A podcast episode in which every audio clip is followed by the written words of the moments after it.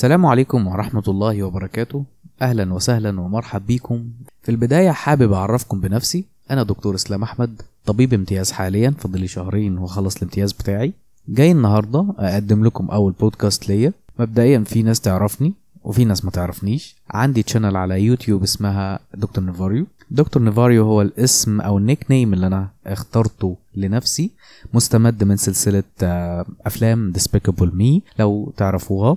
النهاردة إن شاء الله حابب أكلمكم عن تجربة أنا مريت بيها، استخلصت منها بعض الدروس وحابب أعرضها لكم. طبعا زي ما أنت شفت من عنوان البودكاست أن أنا جاي أتكلم عن الوظيفة، لكن أنا مش جاي أتكلم عن الوظيفة بالمقارنة مع العمل الحر، أو أن أنا جاي أقول لك سيب الوظيفة وروح للعمل الحر. بالعكس، أنا جاي النهاردة أفتح عينيك على حاجات كتيرة ممكن ما تكونش اتقالت لك، وحابب أن أنا أواجه أو أقاوم الفكرة اللي دايما بيحطها المحدثين التحفيزيين في أدمغتنا. والحقيقة ان المحدثين التحفيزيين دأبوا من فترة كبيرة جدا على انهم يزرعوا في أدمغتنا فكرة كراهية الوظيفة والتحرر من الوظيفة والاتجاه للعمل الحر بشكل ممكن يكون غير مدروس او اهوج. والنهاردة ان شاء الله زي ما قلت لك انا هفتح عينيك على بعض الجوانب اللي ممكن ما تكونش خدت بالك منها خالص.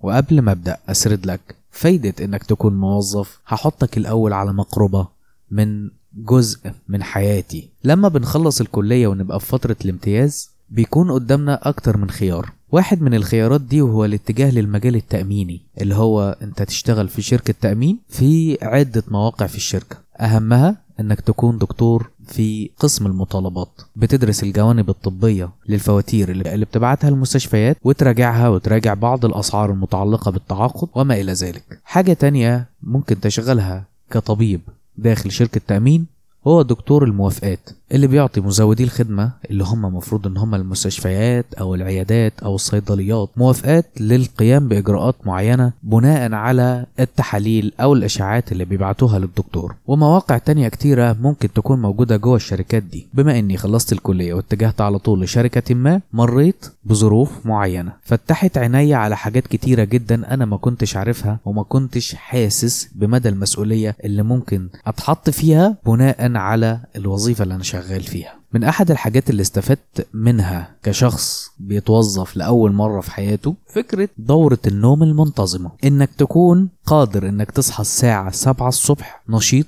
وعامل حساب انك هتصحى الساعة 7 الصبح، فبالتالي بتنام بدري في وقت محدد حتى ولو بالإجبار. النقطة دي كنت بعاني منها وانا طالب، خصوصا في فترة ما قبل الامتحانات اللي بتتوقف فيها المحاضرات واللي ما بتبقاش قادر انك تنظم يومك فيها كويس. ممكن تنام الفجر وتصحى العصر وتضيع صلوات وتضيع حاجات كتيرة قوي من ايديك، بتحس ان معظم اليوم فاتك. وبتقعد بالليل بتحس ان بالليل ده بواقي يوم، فنفسيتك ومعنوياتك مش مجهزة انك تنجز فيه بالشكل الكامل. اما في حالة انك شخص مطلوب منك انك تصحى في ميعاد معين وعندك مسؤولية لازم تلتزم بيها، بتبقى مجبر انك الساعة ما تجيش 12 الا وانت في السرير، وغصب عنك لازم تسيب الموبايل من ايديك وتظبط المنبه كمان ممكن 3 أو 4 مرات عشان لابد وحتما انك تصحى في الميعاد ده. بتحس انك بني ادم عادي عندك حاجات كتيرة ممكن تعملها في اليوم. طبعا كلامي هنا غير معمم، لان في بعض الوظائف ممكن تتطلب ساعات عمل اكتر، ممكن تاكل اليوم كله، وخلينا ندخر الجانب ده لاخر البودكاست. تاني حاجة معانا هي ان الوظيفة بتوفر لك دخل ثابت وبتوفر لك نوع من الاستقرار.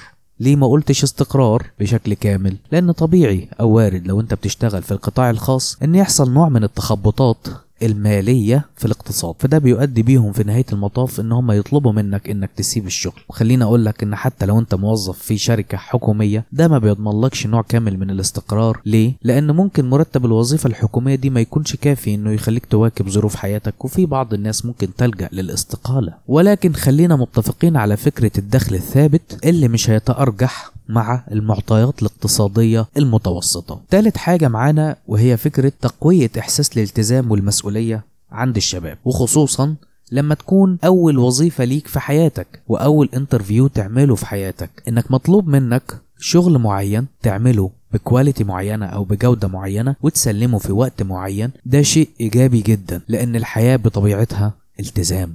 الحياة بطبيعتها اجتهاد، واذا كنت انت مش قادر تلتزم في شغلك عمرك ما هتلتزم في حاجات كتيرة جدا في حياتك، خصوصا لما تعرف انك هتبقى زوج في يوم من الايام وهتبقى اب، وصورة الالتزام دي صورة مطلوبة جدا جدا جدا علشان تحافظ على ترابط الاسرة والبيت اللي انت هتبنيه. مش بس كده، الالتزام السمة اللي بيوفرها لك الشغل تفرق جدا معاك لو انت حتى كنت هتشتغل اي عمل حر. يعني الوظيفة بشكل ما أو بآخر ممكن تسقل مهاراتك بحيث إنها تؤدي بيك في النهاية إنك تبقى صاحب بيزنس ناجح بعدين. رابع حاجة معانا وهي الخبرة اللي بتديها لك الوظيفة، وخليني أدخل لثنايا نفسك، وهي إنك ممكن تكون حاليا بتتذمر من كلامي لأنك مؤمن إن الوظيفة اللي أنت موجود فيها حاليا مش بتضيف لك خبرة بالشكل اللي أنت كنت متوقعه، أو على الأقل بالشكل اللي أنت كنت بتطمح ليه. خلينا نقول إن الغيب لا يعلمه إلا الله، وإن ممكن الخبرة اللي أنت بتاخدها في الشغلانة دي واللي أنت حاسس إنها ممكن ما يكونش ليها قيمة تساعدك لو احتجت في يوم من الأيام إنك ترجع للمجال ده، أو إن الظروف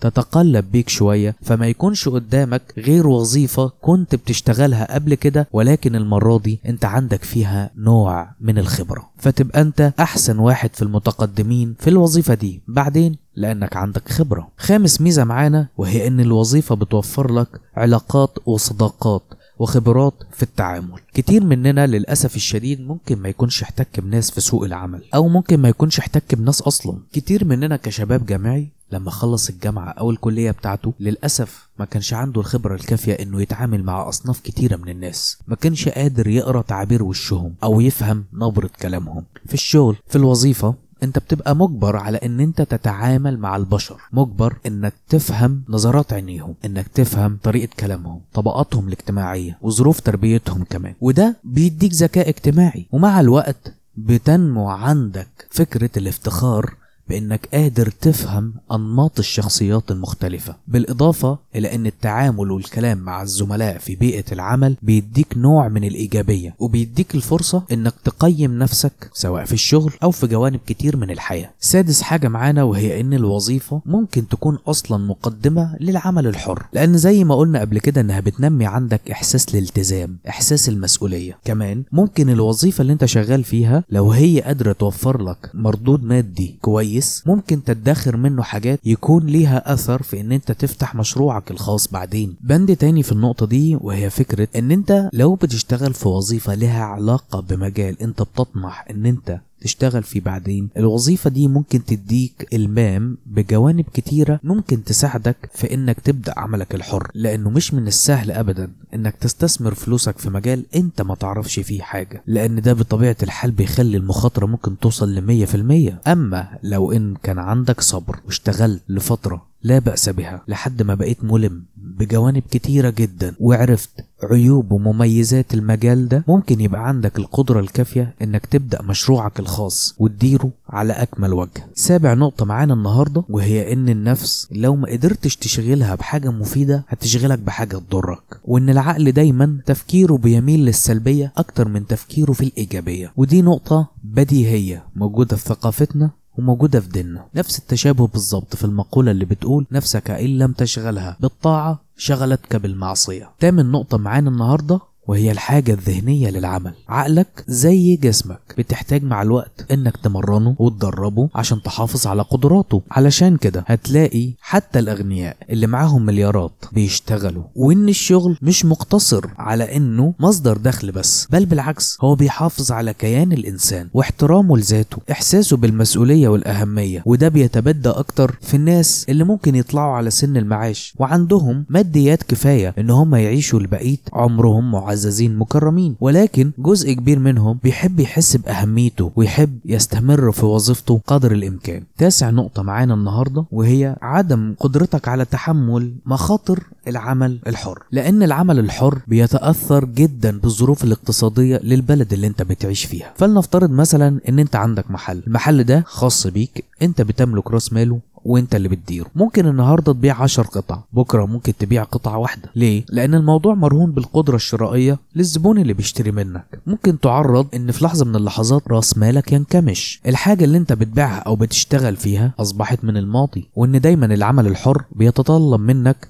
مهارات شديدة في انك تواكب السوق وحدثته. العمل الحر بيتطلب منك تسويق، بيتطلب منك مهارة في الإدارة، بيتطلب منك حاجات كتيرة جدا ممكن ما تكونش موجودة عندك بشكل كامل. علشان كده المخاطرة بتبقى كبيرة في العمل الحر، إنما في الوظيفة المخاطرة بتبقى قليلة، خصوصا لو انت بتأدي وظيفة اعتيادية في مكان معروف عنه إنه مستقر. عاشر ميزة هكلمك عنها النهاردة واللي هي تعتبر بديهية ومش محتاج أقولك عن كمية الأبحاث العلمية اللي اتعملت عنها، وهي الفوائد الصحية للوظيفة والعمل بشكل عام. الحركة اللي انت بتعملها في الشغل، التنطيط من مكان لمكان، الحركة اللي انت بتعملها اصلا عشان تروح الشغل وترجع منه، دي بيبقى ليها بالغ الأهمية على جهازك الدوري، وبتقلل من اصابتك بأمراض الشرايين التاجية او تصلب الشرايين بشكل عام. وزي ما قلنا انها بتنظم يومك وبتنظم نومك. كمان في ابحاث كتيرة اتكلمت عن ان الوظيفة بتقاوم الأمراض النفسية والاكتئاب. لو عايز تتأكد من النقطة دي اسأل الناس اللي كانوا بيشتغلوا في وظيفة معينة وبطلوها وقعدوا في البيت، شوف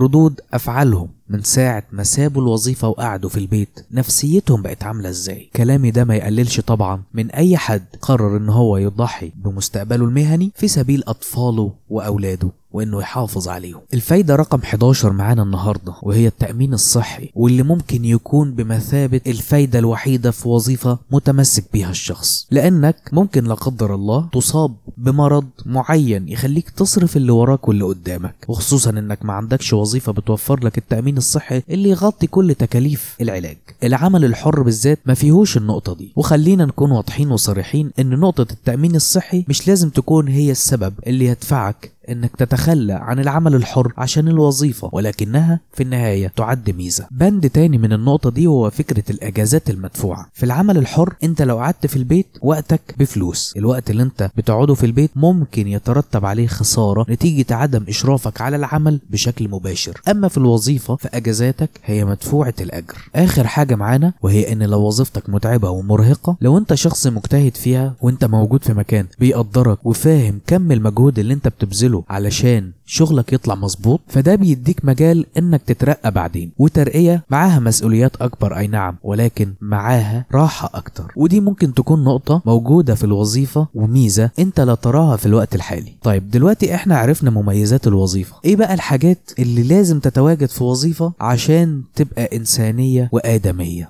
في البداية خلينا أقولك إن الوظيفة ما هياش عبودية، وإن إحنا حتى لو إحنا أصحاب أعمال حرة فإحنا محتاجين موظفين يشتغلوا تحتينا، يديروا الأمور ويكون عندهم قدر من التفاني وإتقان العمل. ولكن عشان الوظيفة بالنسبة لك تبقى لا تمثل عبودية، في بعض الشروط تعالى أقولك عليها، إنك لا تصنع من الوظيفة دي عبودية لنفسك، يعني ما تكونش انت السبب اللي خليتها نوع من انواع العبودية، وده عن طريق انك ما تورطش نفسك في اقساط، ما تورطش نفسك في حاجات هتفضل تدفع فيها ل5-6 سنين قدام وبعد كده تشتكي من عبودية الوظيفة، لان بطبيعة الحال ده هيخليك غير قادر على صناعة اي قرار له علاقة بالتقدم في مستواك المهني. تاني حاجة، ودي حاجة غير متعلقة بيك بل متعلقة باختيار الوظيفة الصحيح، وهي ان الوظيفة دي لازم على الاكثر تكون 5 أيام عمل، ولو 6 أيام عمل يكون فيها عائد مجزي عن الوظيفة اللي فيها 5 أيام عمل. يكون المرتب اللي بتديهولك الوظيفة دي انت قادر تحوش منه، اي نعم ممكن الظروف تتغير ولكن لحد الوقت الحالي انت قادر تحوش منه.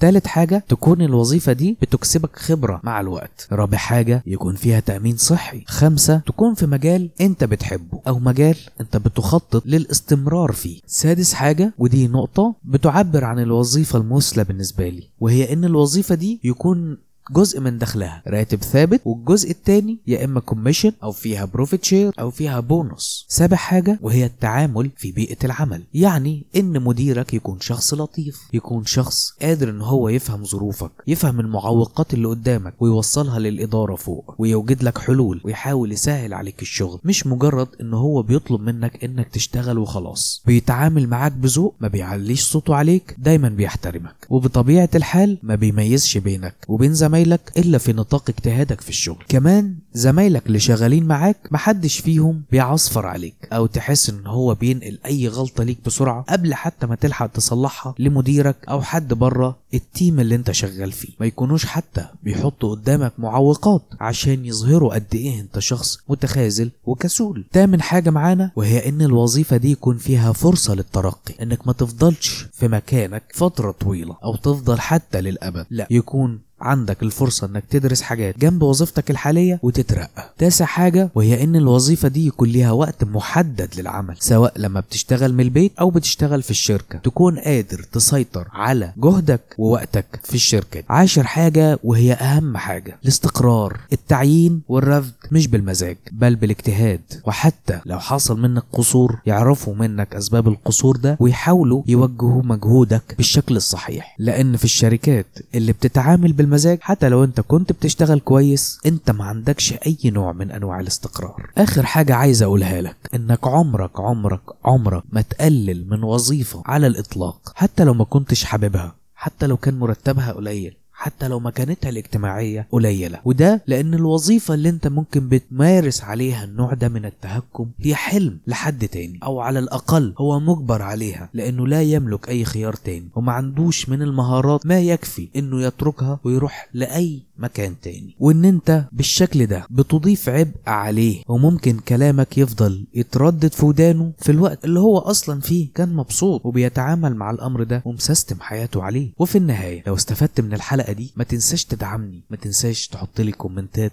تكتب لي فيها ايه الحاجات اللي عجبتك وايه الحاجات اللي ما عجبتكش. ما تنساش كمان تقول لي عن مواضيع حابب ان انا ادور فيها او ابحث عنها واتكلم عنها. كان معاك اسلام احمد من بودكاست نيفاريو، عندي قناة على يوتيوب، خش اتفرج عليها.